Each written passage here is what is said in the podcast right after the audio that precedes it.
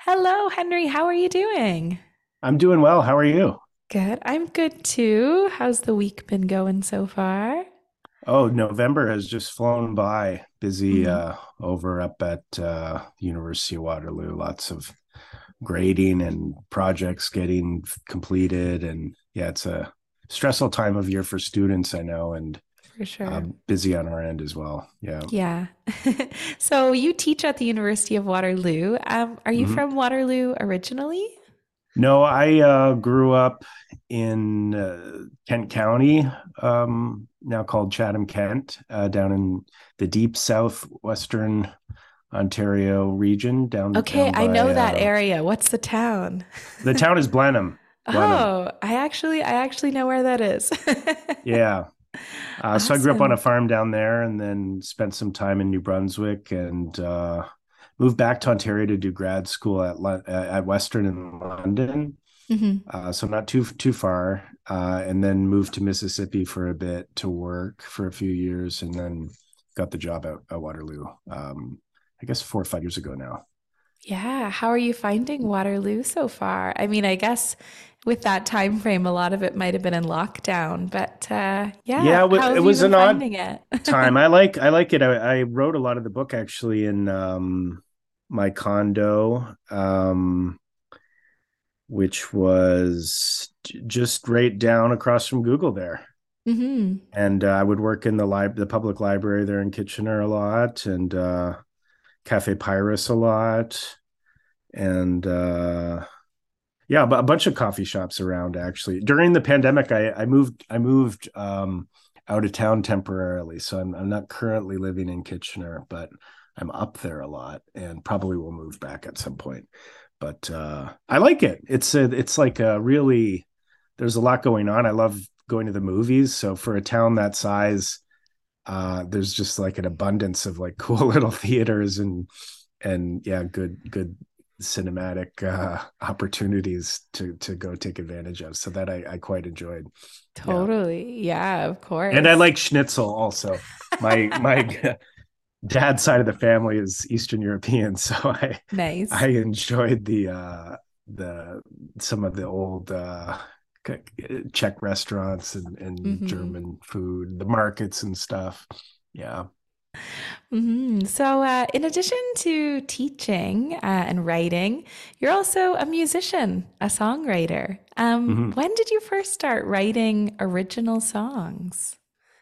Um, I guess probably in high school, but I don't think I am recording a bit then, but it was in university at I went to Mount Allison in Sackville and uh actually started working for the radio station and kind of getting involved in the music scene that way.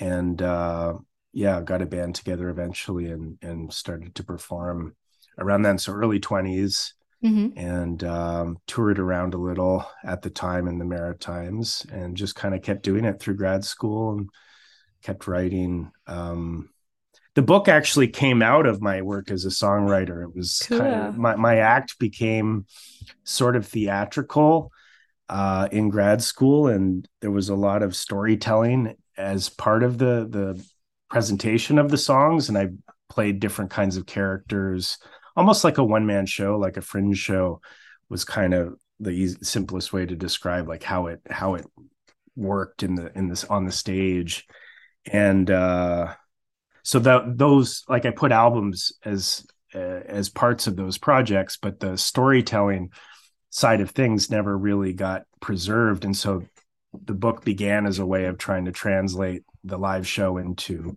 something more durable. Um, it became something kind of different, but uh, that was kind of the, the beginning of of the book.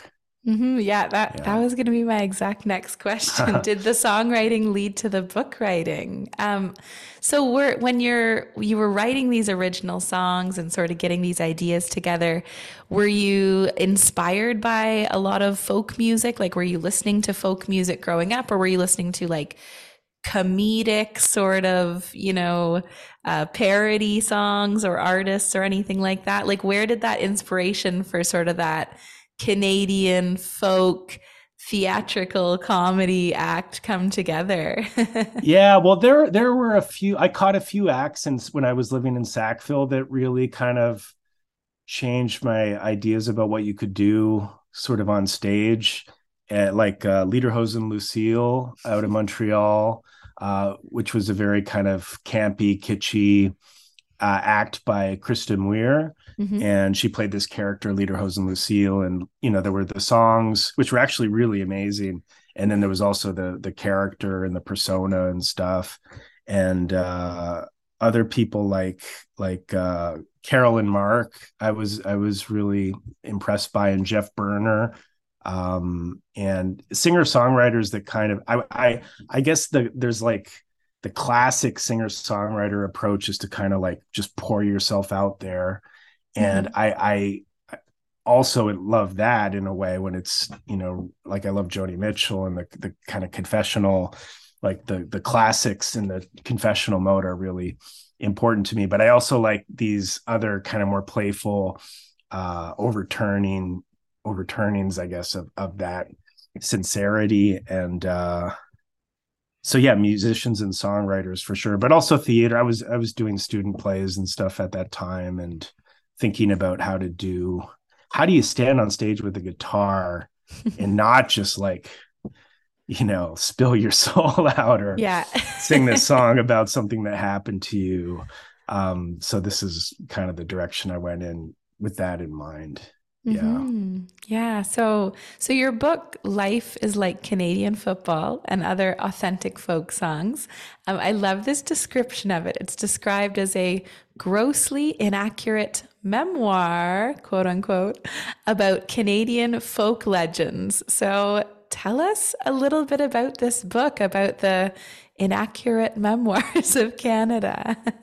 the so just to get more specific about the live act like I played a folklorist mm-hmm. who um, who discovers in the basement of Library and Archives Canada these songs that were recorded in the 70s uh, by this uh, sort of hippie character, Staughton Livingston. And the songs were taken from CFL players. Mm-hmm. And so th- this was the first version of this folklore project and uh, so I wrote all the songs, and you know I'm not really a folklorist, but I this was this was the character, and so I did this like on stages. I thought it was uh, clearly you know theater and playful and and so on, but it on occasion worked as sort of a hoax.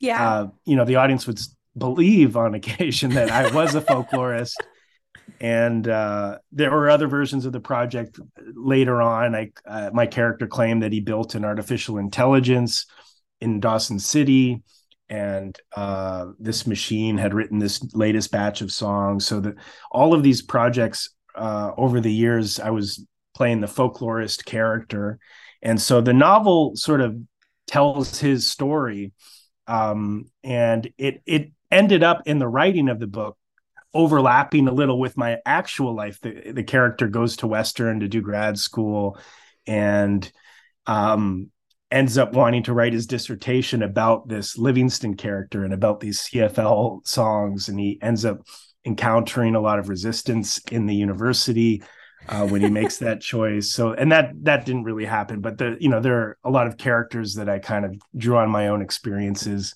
in drawing them, and uh, so the book is like uh, little essays telling the story of the folklorist and then also all the songs that I wrote over the years. Uh, and some songs that other songwriters wrote, like Laura Barrett and Lon, Ron Leary. Mm-hmm. One of the projects involved me actually collecting songs that I encouraged uh, people to write, uh, people that I had met sort of touring around. And so it is a mix of like an actual folk song anthology and a, and a novel uh, yeah. telling telling the story of this of this guy. Oh, I love it. What a unique creation. Like I don't think that I've ever heard of anything like that. It's a really really special piece that you've put together. Thank you. Um, do you have a favorite piece in the book, like a favorite story or song that you put together, or a song by someone else? Is there one that like huh. really stands out for you that you just absolutely are are thrilled, sort of made it in the book? Um, that's a good question. Well, the the CFL songs, um, you know, because as a as a performer, I had kind of moved on from them, and uh, you know, I had other projects. So when I would tour, I would maybe play one or two, but it was more about the new the new collection. But with this, because football's in the title, and it's kind of this, it, it becomes the central theme of the book in a way. This this violence of the game comes to be very influential on Henry the folklorist. And so that was fun to return to return to the CFL as a topic and to revisit those songs when I've done readings and so on has been a lot of fun.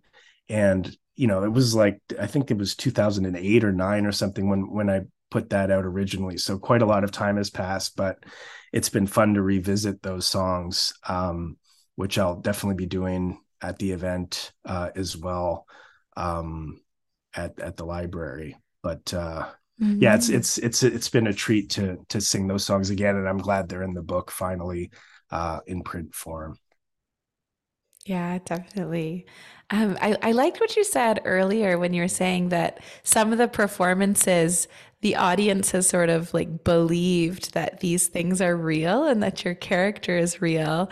And I really like folk music, like the genre of it, because we kind of never know what is real and what is fake. Like, you're right, there are some artists that are telling these stories of all these things that have happened to them. And then there's other people that are like making up things completely, or they're telling a tale or teaching a lesson. Mm-hmm. Um, it, it, made me think of I was teaching uh, a few weeks ago, I was teaching a grade five and six class, filling in for their music teacher for the day and we were tasked to listen to uh, Oh My Darling Clementine. And at the end of it, all of the students were like, why is this song real? Like, who wrote this song about this random girl? Is it true? Like, who's Clementine? That's funny. Why is this song exist? and I had to kind of like give them a kind of a half answer of, you know, these different reasons we might write folk music. But you know why why do you think that we have this genre of of folk music like why are we writing these songs why did we write a song about clementine or why are we writing you know these different songs about things that may or may not be real. Yeah, well i mean the the simplest answer is just to pass the time. I think my darling clementine was one was one of the songs that Lom- John Lomax collected uh, for his first book, Cowboy. I forget the title of the book, like Cowboy something or other ballads. And for that one i don't think he was doing field work. He was basically like advertising in newspapers and inviting people to send him stuff and so someone sent him that one and i mean just imagine you're working on the in the field or whatever on the you know on the frontier and uh you know you're you're away from civilization and you're in this community and you know you sing the song through which you can imagine you know this darling and and it's got a great yeah. hook to it as well and good melody and you kind of you know some time goes by and you you know create a new world for you and the people in your audience um i think all songs do that and you know it was funny when i was doing this I, I never really confront or was confronted by anyone like this but i heard that there were some real folk music fans that did not like you know the the loose approach that I had to fidelity, I guess. and uh, but but I mean, t- the tall tale is a form of folklore, and and mm-hmm. so I don't mm-hmm. really, although I, I don't I don't know that I'm satirizing folklore. I'm just kind of using it as material to to tell this kind of stories I want to tell. So it's not really like a send up of folklore. I I think novel writing is is very similar to you know storytelling around a campfire and and and yeah mm-hmm. so but why? Why we do it? That's a good question. Uh, i guess passing the time is kind of an easy out but yeah for sure. I think i told the students maybe it was teaching someone a lesson not to play in the river or mm. something like that or not get to not send your kid out alone to walk around rocks right. in a raging river. Right so yeah, but I, I love that it's such a it's such a wide genre. I mean, every genre of music has all the variety within it, but folk music can be so many different things. You know, it can be these kind of old classic folk tunes that are almost more nursery rhymey a little mm-hmm. bit. But then there's also like Mumford and Sons and the Lumineers, like they make folk music mm-hmm. and and it's a really really neat genre to explore. So I feel like yeah, when you say, you know, you're sort of doing a little bit of like a parody of it, but also that's very much folk music. It's telling stories and entertaining people and making them laugh or smile mm-hmm. or think about something in a different way. Mm-hmm. So I think they definitely probably speak in different ways to new generations. But I mean, the very mm-hmm. fact that Darling Clementine's lasted so long really speaks to the fact that it probably has done many things in different times and places and you know it has a real kind of we have a need for it in some in some way mm-hmm. that we have not escaped yet exactly yeah. Exactly. Yeah. So the Waterloo region will get to hear some of your songs very soon. Um, next week on Thursday, you have an event coming up at the Waterloo Public Library. Um, can you tell us what the night is going to entail? I mean, it'll be a performance from you. I'm assuming a little bit of sharing of the book. What's the night going to be about? Yeah, I'm gonna I'm gonna read from the book and talk about um, uh, you know this this project. I'm I'm also going to sing a lot of the songs. And one fun part of the show for me too is the Q and A sec- section. So there'll be also a lot of opportunity for people to ask questions or or offer comments about um, the mm-hmm. project. And I believe it's I believe I will have a musician with me as well, um, helping bring these songs uh, to life. And so, yeah, it'll be a mix of storytelling and and reading and and and music and participation. Wonderful. Oh, I always love a little bit of audience participation. Any other plans for where the book might take you or where these songs might take you or any other chance to share them around the area? I'm actually working now on a sequel to the book and so Wonderful. i'm i'm still uh this livingston character um i make my henry uh my protagonist henry makes a lot of the fact that livingston did not write anything down and henry builds his whole theory of folk music um on on this this this fact that livingston was against writing and and was an advocate of music and only music and uh it turns out or will turn out that there was another box in the basement of Library and Archives Canada um, that Henry missed where we we we can find that Livingston really did write quite a lot. And so this next volume will deal with Livingston's journals and we'll learn a, a lot more about his the, his reasons for recording the folk songs of the CFL and his kind of it's like a like a Batman Begins kind of approach to to yeah. Livingston's uh, development as a song collector. Oh, I love origin it. story. I'm so excited already. origin story of this wonderful kooky character. Mm-hmm. Wonderful. Oh, well, we'll have to uh, keep an eye out for that in the future. And best of luck with the event next week. Sounds like it's going to be very, very exciting. And uh, I think it's free as well, yep. right? I was looking online and people can just register just with your name. I think maybe you need a library card to attend. Okay. But that's easy. And uh, yeah, and then folks can come on out and enjoy a night of folk music, whatever that means to them. Wonderful. Well, thanks so much for chatting with us, Henry. It was really great to hear more about your project. Thanks. Thanks for the help getting the word out. I really appreciate it, Allison.